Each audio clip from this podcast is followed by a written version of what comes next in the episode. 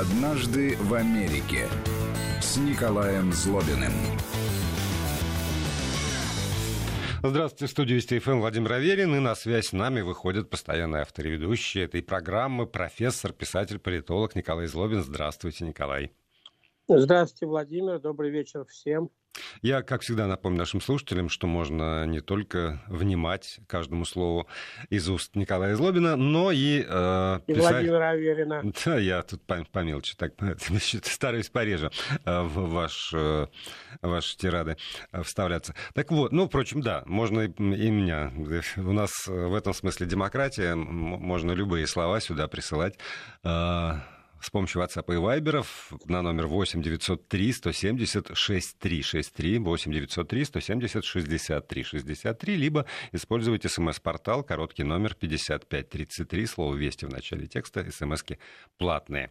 А, Николай, я вот прям не, не понимаю, давать ли вам возможность рассказывать анекдоты на фоне того, что, видимо, вы и ваши соотечественники так внимательно следят за здоровьем президента Трампа. Можно ли э, шутить на этом фоне? Можно, конечно. Мы же, когда разговаривали об американском юморе с вами, Владимир, мы говорили о том, что Америка относится к странам, где практически нет никаких ограничений э, по темам, над которыми можно шутить. А как-то так сложилось в американской культуре, что шутить можно в любой ситуации, надо всем – и а, никаких запретных тем нету. Конечно, надо иногда фильтровать базар, что называется, и знать, э, кому ты рассказываешь и что, но тем не менее... Ну, у нас ну, про Трампа можно практически все. При Трампе можно, да, практически все, так лучше сказать. Ну, у нас вот. и про Никсона можно было все. А, так э, не, не появились ли какие-нибудь анекдоты прямо по поводу здоровья э, президента Трампа? Нет, я таких анекдотов, к сожалению, еще не видел, честно говоря. Что тормозят Нет. ваши соотечественники. Не, не, мы, не, оперативно говорили, не реагируют. Нет, американцы реагируют медленнее, там не так быстро рождаются анекдоты. И наверняка, если посмотреть вчера, позавчера, за последние 5-6 дней американские вечерние ток-шоу программы, там было бы наверняка, и было наверняка, я уверен, очень много шуток по поводу Трампа, его а, болезни, его выздоровления чудесного и так далее. Но вот того, что мы понимаем с вами под анекдотами, такого я еще, честно говоря, не видел. Но, может быть, появится, я не буду от вас скрывать, если появится. Ну, нет, я вас ни в чем не подозреваю. Более того, я абсолютно убежден, что все новое и самое интересное это как раз в программе «Однажды в Америке». Ну, это очевидно, да. И все еще впереди, все интереснее и интереснее. Ну, так начинайте уже. Ну, а Томятся же. Я, знаете, я э, готов на все, но вы, как правило, хотите анекдоты рассказывать. Ну, хорошо, я расскажу, конечно, анекдоты, да. А, я думал, что вы ждете с нетерпением моих анекдотов. Оказывается, это я их навязываю. Понял. Нет, что вы. Я говорю, что я с нетерпением жду каждого слова от вас, и в том числе анекдотов. Я шучу. А, значит, в Нью-Йорке, там, в еврейской семье в Нью-Йорке отец, который всю жизнь работал портным, зовет к себе сына на, в мастерскую и говорит, сынок, Мойша, нам надо с тобой серьезно поговорить, как мужчина с мужчиной, серьезный взрослый разговор. Вспомни, когда ты пошел в школу, мы тебя отправили в самую дорогую частную школу, которую только возможно найти в нашем городе.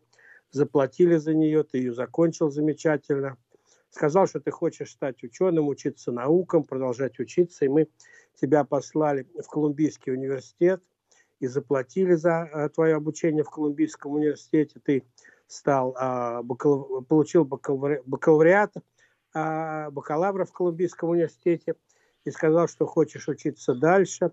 И мы тебя послали в университет, Ельский университет, и ты там тоже а, учился, и мы оплатили все, и ты получил а, полное высшее образование, а, стал магистром в Ельском университете.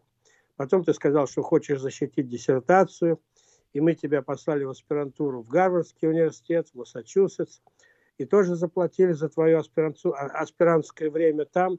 Ты защитил диссертацию, стал доктором. А сегодня у тебя совершенно блестящее образование, ты уже взрослый человек, И тебе, наконец, пора определиться, кем ты хочешь быть, женским портным или мужским. А еще я немножечко шью. Да, примерно так, да. Как ну, похоже в этом смысле анекдот.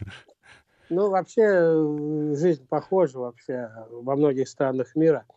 А и люди похожи, стремления похожи, желания похожи. А, о чем свидетельствует, кстати говоря, мой следующий анекдот.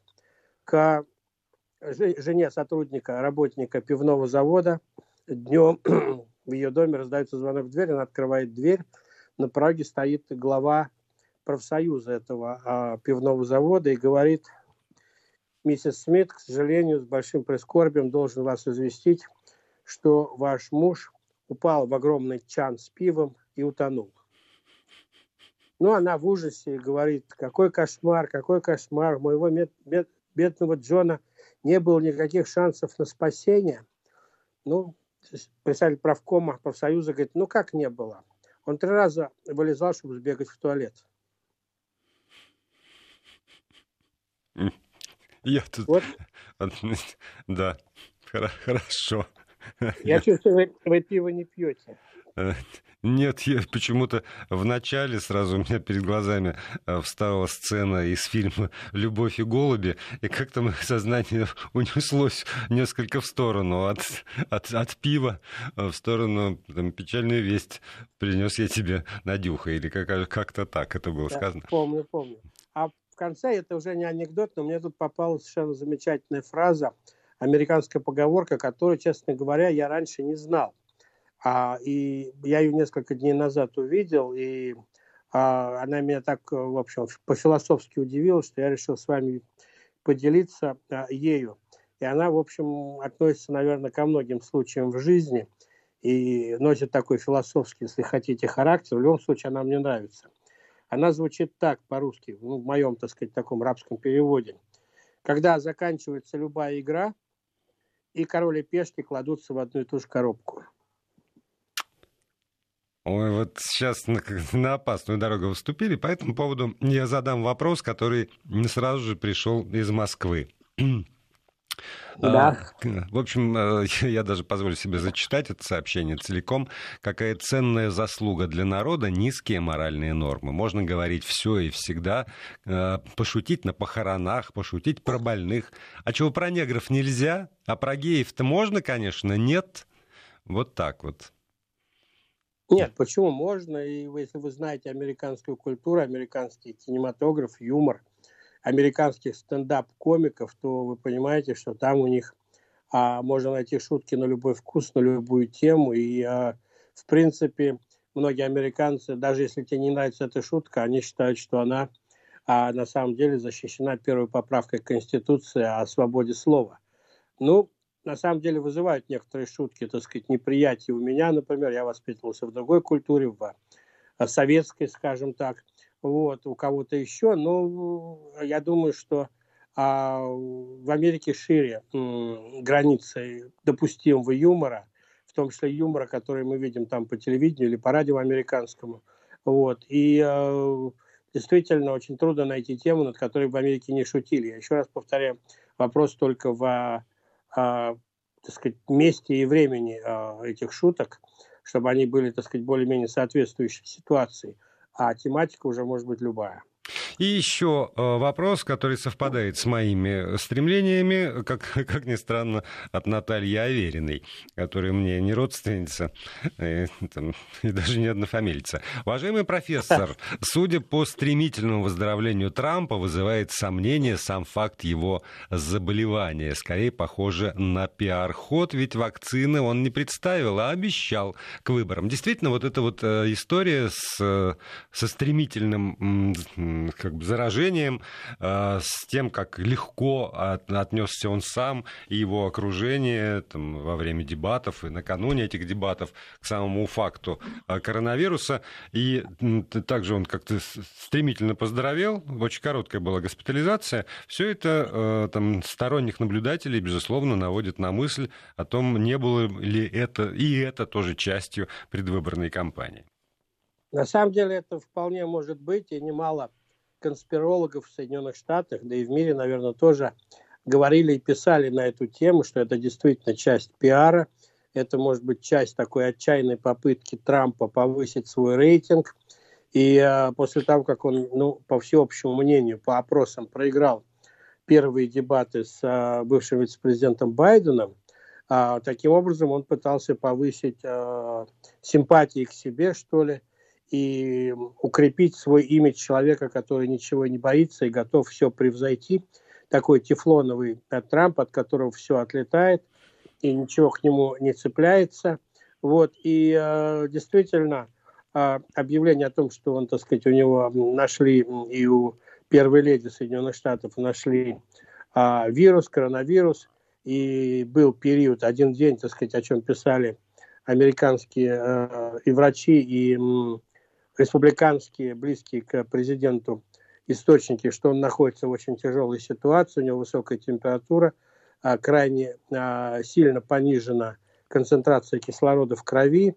А даже сын, сын Трампа, а, Дональд Трамп Джуниор, опубликовал в Твиттере такую, в общем, просьбу, что нижайше прошу всех помолиться о здоровье моего отца, ситуация крайне тяжелая.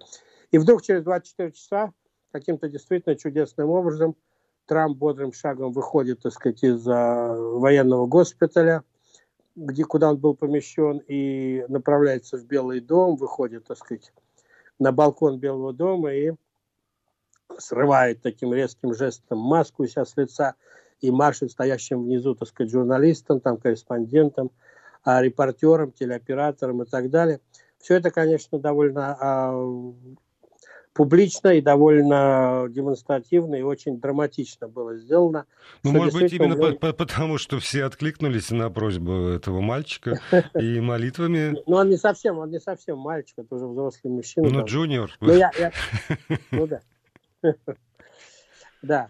Но, но, тем не менее, да, есть, есть такие соображения у, по крайней мере, у немалой части серьезного американского общества, может быть, нас развели, так сказать, на эту тему. И Трамп, которому 60, да, извините, 74 года, он на три года младше Байдена, а мы любим говорить о том, какой Байден старый и немощный. Это не мы любим, это Трамп любит как раз подчеркивать, что он то го герой молодец, а этот и двух да, месяцев да, не да. протянет, если вы его выберете. Да, совершенно верно. А, и, кстати говоря, Байден не особенно спорит с этим. А, но о, о Байдене можем чуть позже поговорить, но Трамп э, не намного моложе Байдена, прямо скажем, на три года всего. Вот. И э, Трамп таким образом, может быть, захотел продемонстрировать, что даже коронавирус его не берет, что с ним надо бороться. Он же сказал эту фразу, что не надо сдаваться коронавирусу, не поддавайтесь ему, побеждайте его, как будто есть какая-то так магическая формула победить коронавирус. Ну, Он действительно... Не только у Трампа, знаете, Лукашенко тоже практически этими же словами. Да, но э, Трамп действительно, вот э, вы правы, обещал э, к выборам американскую прививку, американскую вакцину от коронавируса. Не очень, он не может приказать своим фармакологическим компаниям, уж тем более американским структурам, которые дают сертификат, которые должны, так сказать, утвердить эту прививку, приказывают, так сказать, сделать это в ускоренном порядке. Они говорят, что они могут сделать это не раньше следующего лета, но если очень-очень-очень повезет, то весной. Я Трамп думаю, требовал... что ни в, ни в какой стране, ну, за исключением, может быть, каких-нибудь африканских стран, э, у президента нет таких полномочий отдавать ну, ком- да, команды. Совершенно верно, да. Трамп, да, очень давил на них и давит, наверное, до сих пор с тем, чтобы они попытались сделать это до а, выборов, но, в общем, явно, так сказать, это не произойдет.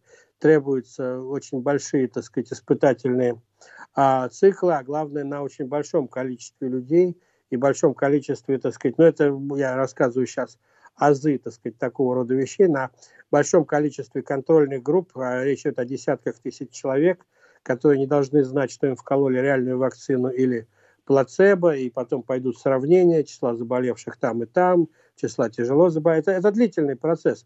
Поэтому здесь, в общем, а, требуются большие базы данных и большие периоды времени, тем более, что мы имеем дело... Это американцы об этом говорят, когда Трамп говорит, ускорьтесь. Это мы имеем дело с, с неизвестным нам сегодня вирусом, мы не понимаем, как он работает в долгосрочной перспективе, мы только начинаем понимать его все несколько месяцев, как мы с ним столкнулись. Это совсем новая, так сказать, вещь типа для нас, особенно он вот в тяжелом, в тяжелом, так сказать, варианте, этот вирус. Поэтому, ну, никак тут ускориться нельзя, господин президент, и может так оказаться, что это обещание Трампа окажется невыполненным. То есть вообще, так сказать, наверняка оно окажется невыполненным. Поэтому Трамп, конечно, никаких прививок не делал и особых лекарств принимать а, тоже особенно нечего, хотя он, так сказать, откровенно говорил о том, что он принимал. Не знаю, насколько можно верить. Врачи говорили тоже, что он принимал, какие лекарства он принимал. И это вот, видите, ему очень, так сказать, в течение 48 часов он каким-то чудом излечился от этого вируса и даже не ушел на двухнедельный карантин, который принят во многих странах мира, как, так сказать, вот такая мера от предотвращения дальнейшего заражения окружающих его людей.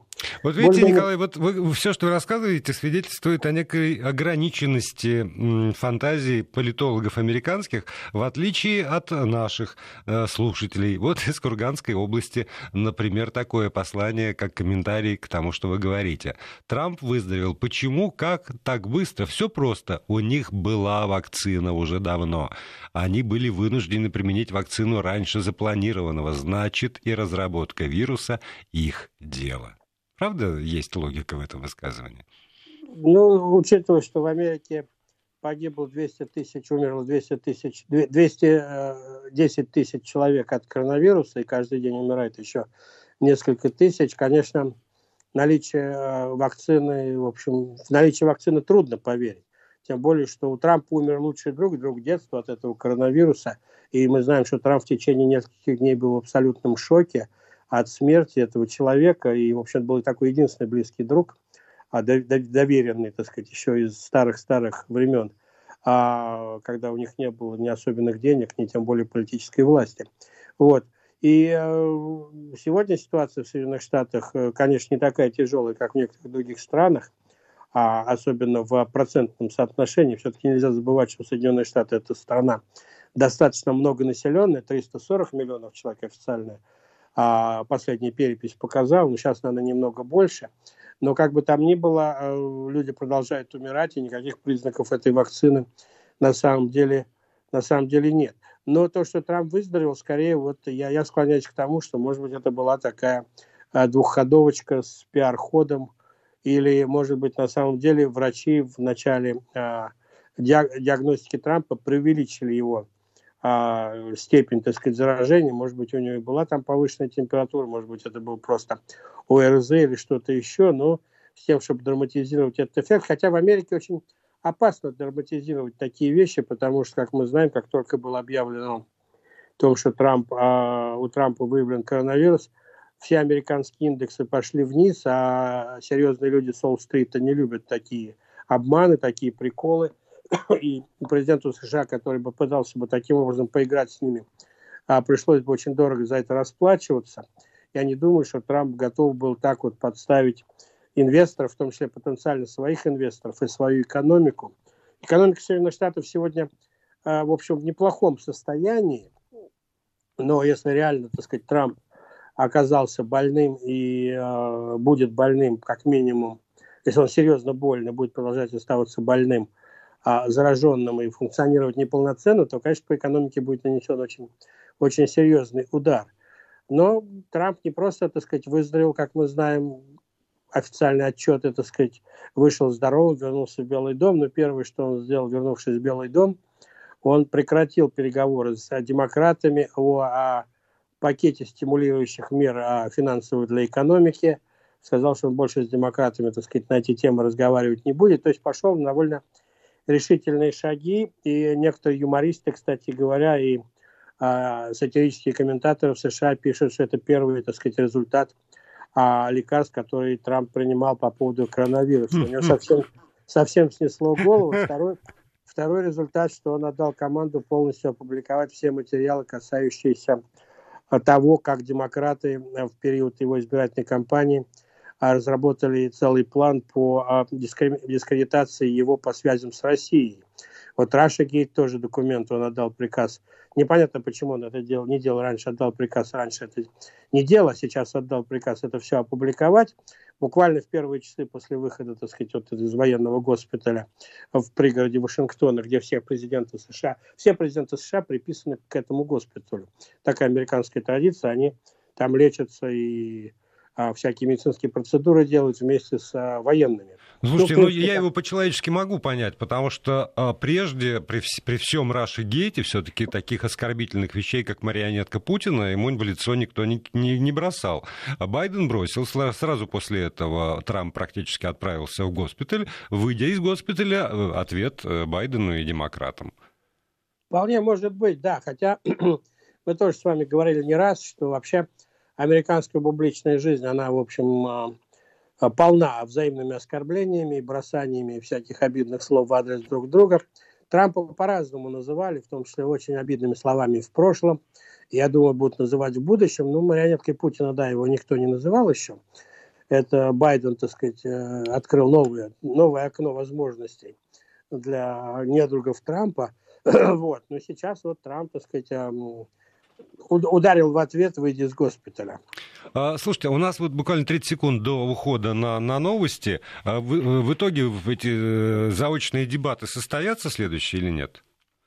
Ну, трудно сказать, потому что адми... А, команды обеих сторон договорились, обеих кандидатов о том, что они состоятся, после чего Трамп заявил, что он не будет в них участвовать. Поэтому пока вопрос повис в воздухе. Пока еще в воздухе. Но состоялись зато дебаты э, претендентов Канди... кандидатов на, на вице-президенты, да, и, и там просто так, что такая атака была. Давайте мы несколько минут посвятим этим дебатам уже сразу после выпуска новостей. Николай Злобин с нами.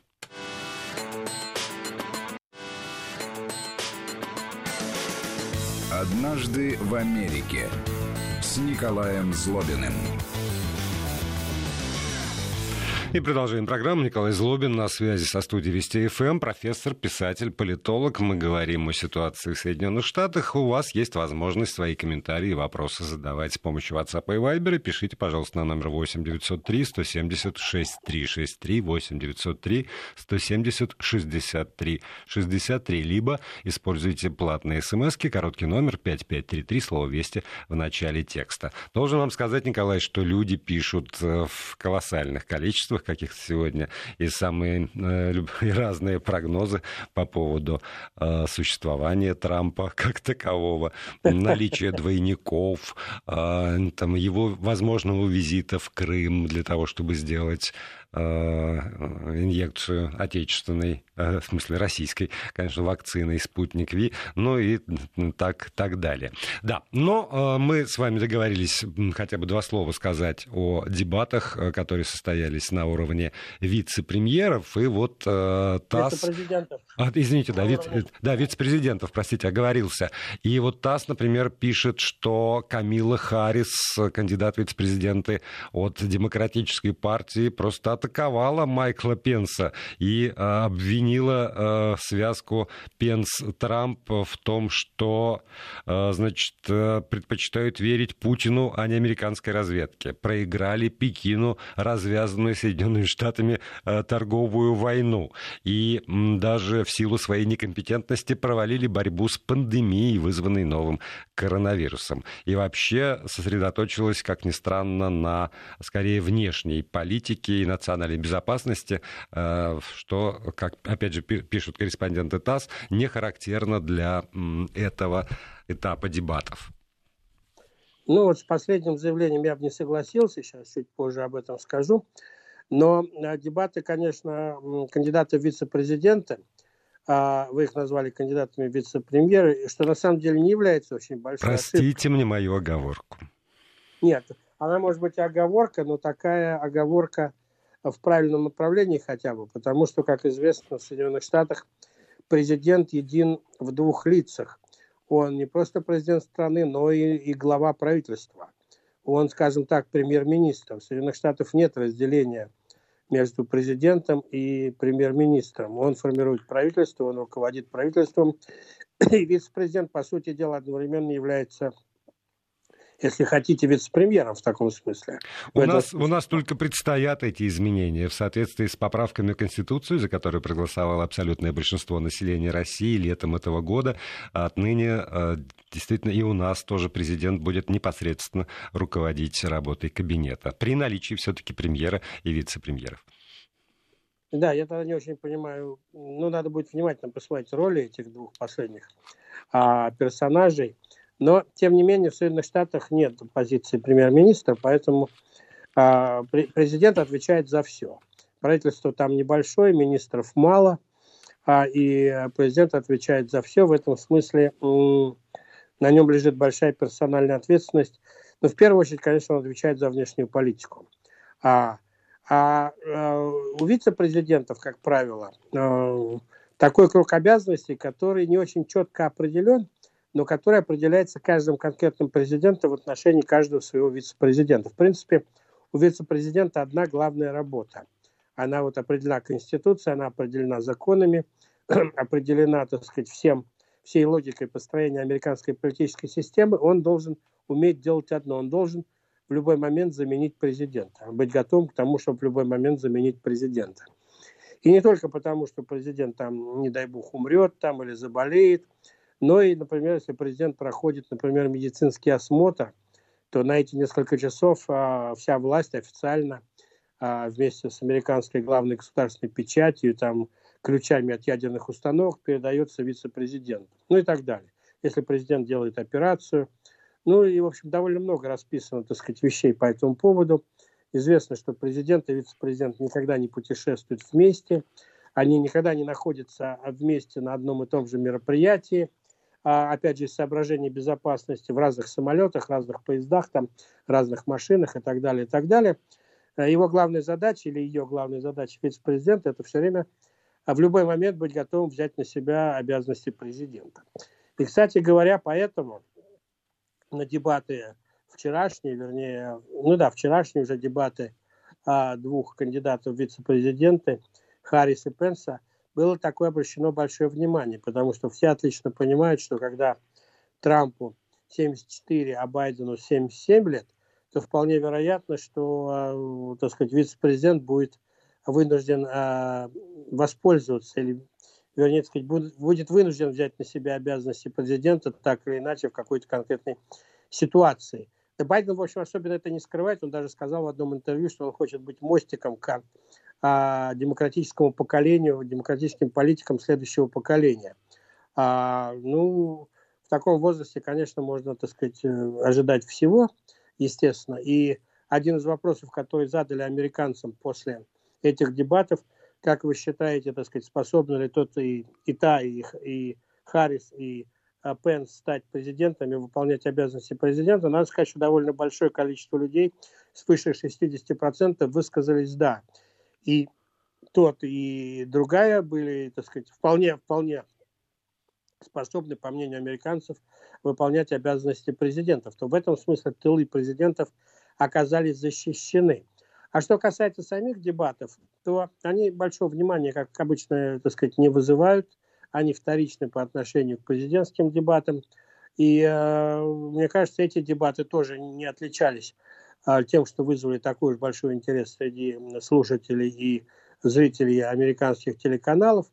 Но если посмотреть на итоги этих дебатов, то, конечно, самый главный герой этих дебатов, абсолютный победитель этих дебатов оказался Муха, которая в конце дебатов а, села на прическу вице-президента Пенса, и а, ее было отчетливо видно, так сказать, всем сотням миллионов людей, которые смотрели эти дебаты и она там долго, довольно меньше двух минут, как посчитали американские а журналисты, провела в волосах вице-президента, ползая там.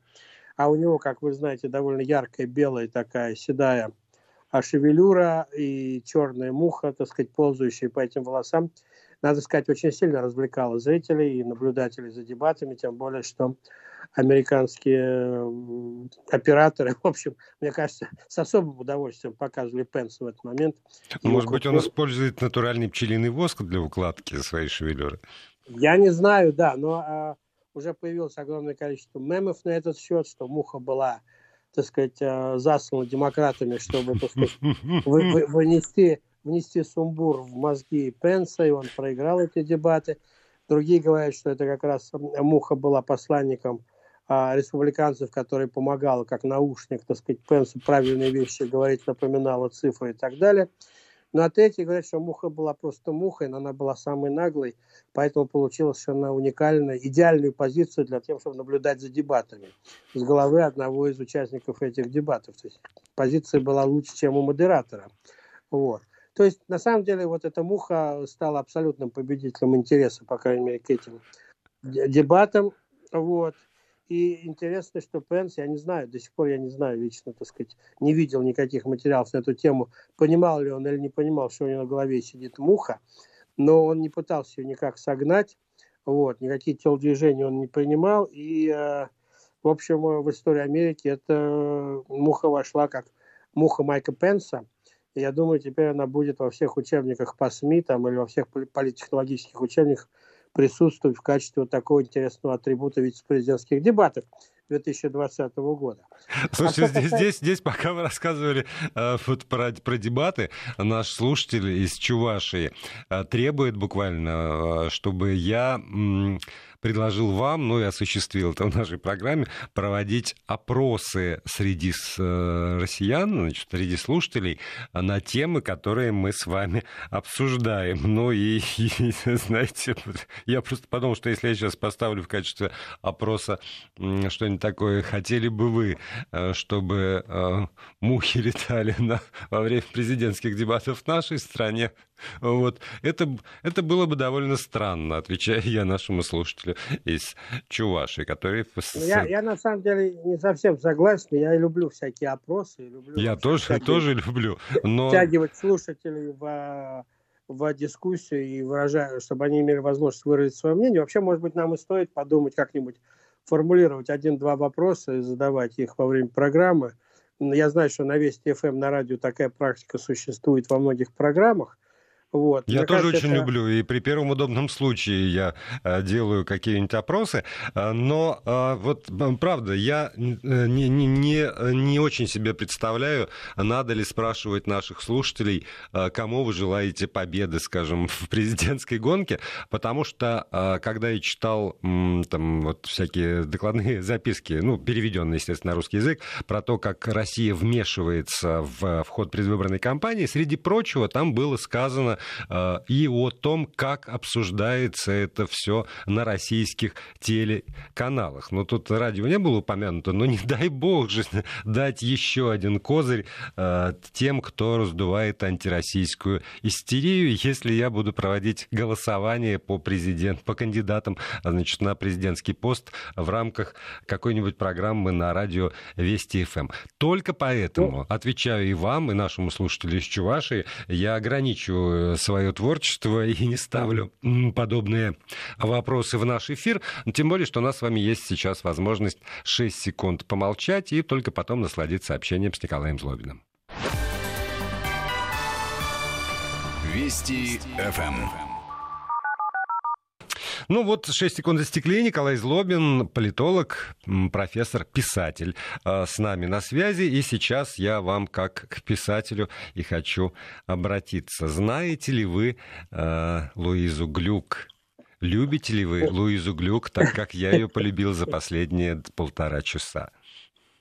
Ну, я не знаю Луизу Глюк, но теперь ее знает весь мир, или, по крайней мере, весь мир, интересующийся новостями или интересующийся Нобелевскими э, премиями. Да, вот Луиза Элизабет Глюк, американская поэтесса, стала лауреатом Нобелевской премии 2020 года. А, и э, это, в общем, довольно интересное событие, потому что я посмотрел, а лауреатов премии в области литературы за всю историю было 116.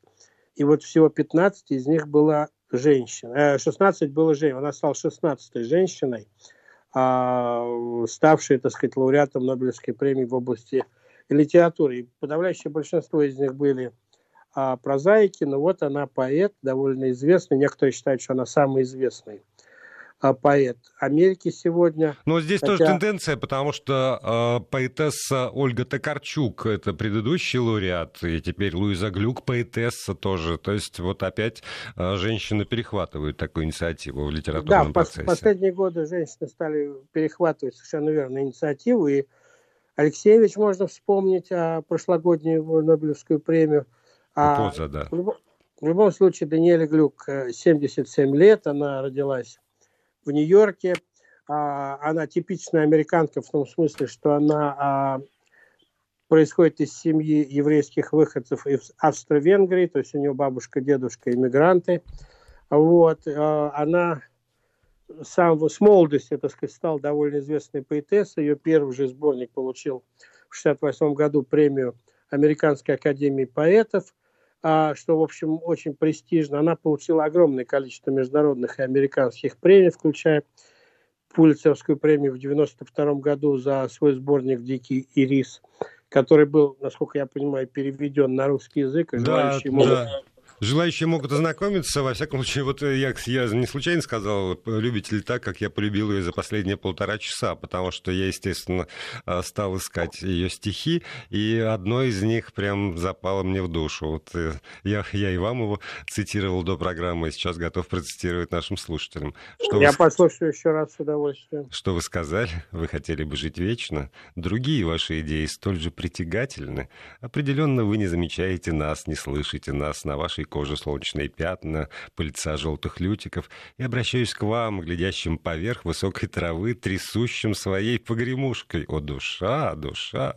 Сколько можно вглядываться в себя? Одно дело презрение к людям, но почему пренебрегать обширным лугом? Куда устремлены ваши взоры, скользящие над головами лютиков? Убогое представление о небесах, отсутствие изменений. Лучше, чем на земле? Что можете знать об этом вы, затерянные среди нас? неукорененные. Ни здесь, ни там. Правда здорово?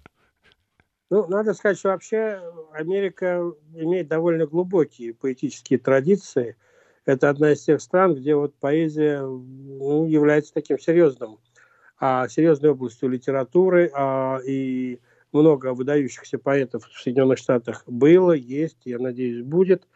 Поэтому я бы серьезно относился к тем оценкам, которые ей дают а в американском поэтическом сообществе, вообще в американской литературном ну и в мировом, потому что, понимаете, вот когда там ну, Нобелевский комитет э, формулирует за поэтический голос суровой красоты или э, за... М... Уникальный голос, узнаваемый, да. да который своей строгой красотой делает индивидуальное существование универсальным. Вот я думаю, что даже по тому короткому стихотворению, которое позволю себе прочитать в нашем эфире, понятно, что были основания у Нобелевского комитета э, для таких формулировок. Да, она, насколько я понимаю, я несколько дней назад смотрел а, лист, так сказать, э, потенциальных кандидатов, и э, а, шансы она не входила там в первую десятку. Но вот, как обычно бывает, темная лошадка, да, вдруг выскакивает и занимает первое место. В такого рода голосовании ничего нельзя предсказать. Она, я так понимаю, что, в общем, не следила даже за тем, как все это проходило. Когда ей позвонили, она была дико изумлена и смущена, и удивлена. Слушайте, ну, это, это традиция тоже, потому что предыдущий э, объявленный лауреат, э, мне кажется, по физике, э, тоже очень немолодой человек, э, когда его спросили, как вы узнали про это, он сказал, что для того, чтобы прослушать новости значит, по радио о том, что он Нобелевский лауреат, ему даже пришлось выйти из душа. То есть вот э, для, для очень многих Нобелевских лауреатов совершенно неожиданность, и ни, ни один из них них, по-моему, не сказал, что ради этого я всю жизнь не работал. Как раз все подчеркивают, что работали они совершенно ради другого, но так получилось, что Нобелевку дали, и тоже хорошо. Ну, на самом деле, да, можно представить, что многие из этих Нобелевских лауреатов, лауреатов живут, в общем, в какой-то другой вселенной, по своим правилам, по своим законам, и премия, в общем, по большому счету, может быть, не является целью их жизни – и действительно они могли не следить за этим делом, но приятно. Я не знаю, что дает, кроме вот э, денег и э, престижа, и славы. знаете, знаете, а что дает, кроме денег и славы, любая деятельность, которой занимаются Нет, люди? Что, насколько, она, насколько она стимулирует, так сказать, на новое творчество. Я напомню, что Нобелевский лауреат 2016 года а, Баб Дилан, известный американский поэт и музыкант, он просто не приехал на получение этой премии – так что он тоже не понял, что это такое, зачем она ему нужна. Мы знаем и российского, то есть советского лауреата, который тоже не ну, приехал. там была другая история. Ну, кто да? знает, кто знает, знаете, чужая душа потемки. Вот тут люди интересуются. Буквально, я тоже прочитаю это сообщение. Американские поэты, простите мою безграмотность, это те, которые в кафешках у вас там выступают. Да, таких много. А нормальные это величины есть, ознакомиться бы. Вот Глюк узнал, поищу. А еще вот ну, это я, вопрос я... к вам как к писателю, который, естественно, в гуще литературного процесса. Вот так я, же, я же не, не буду тут заниматься образованием а, нашего образованного российского а, общества. Есть америка, очень сильная американская поэзия, классическая и современная. Чего тут? Э, большая литература в Америке. Вот, литература... вот у нас-то есть Осадов, понимаете, а там в Америке такого, может, и не было никогда. Кого-кого? Осадов. Ну, это, знаете, такая э, шутка я, не я прошла. Знаю Осадова, да, да, да, я понимаю. Но я не буду раскрывать, так сказать, какие-нибудь фамилии, но могу сказать, что даже перед зданием Московского университета а, стоит памятник одному из великих американских поэтов. Желающие могут сами пробить и посмотреть. А, ну, это в качестве примера. Перед зданием а, первого корпуса гуманитарных факультетов стоит э, памятник великому американскому поэту. Кстати говоря, это была совместная акция, в Вашингтоне был поставлен памятник великому русскому поэту Александру Пушкину. Там их три или четыре памятника Вашингтона Пушкину есть. Вот. Поэтому, поэтому что тут, так сказать, говорить? Если уж говорить по поэтов, там, начиная с Эдгара По, которого, наверное, в России знают все больше как а, прозаика, но поверьте мне... Но некоторые знают и как поэта. Ну да, вообще-то неплохо его знаете как поэта, да.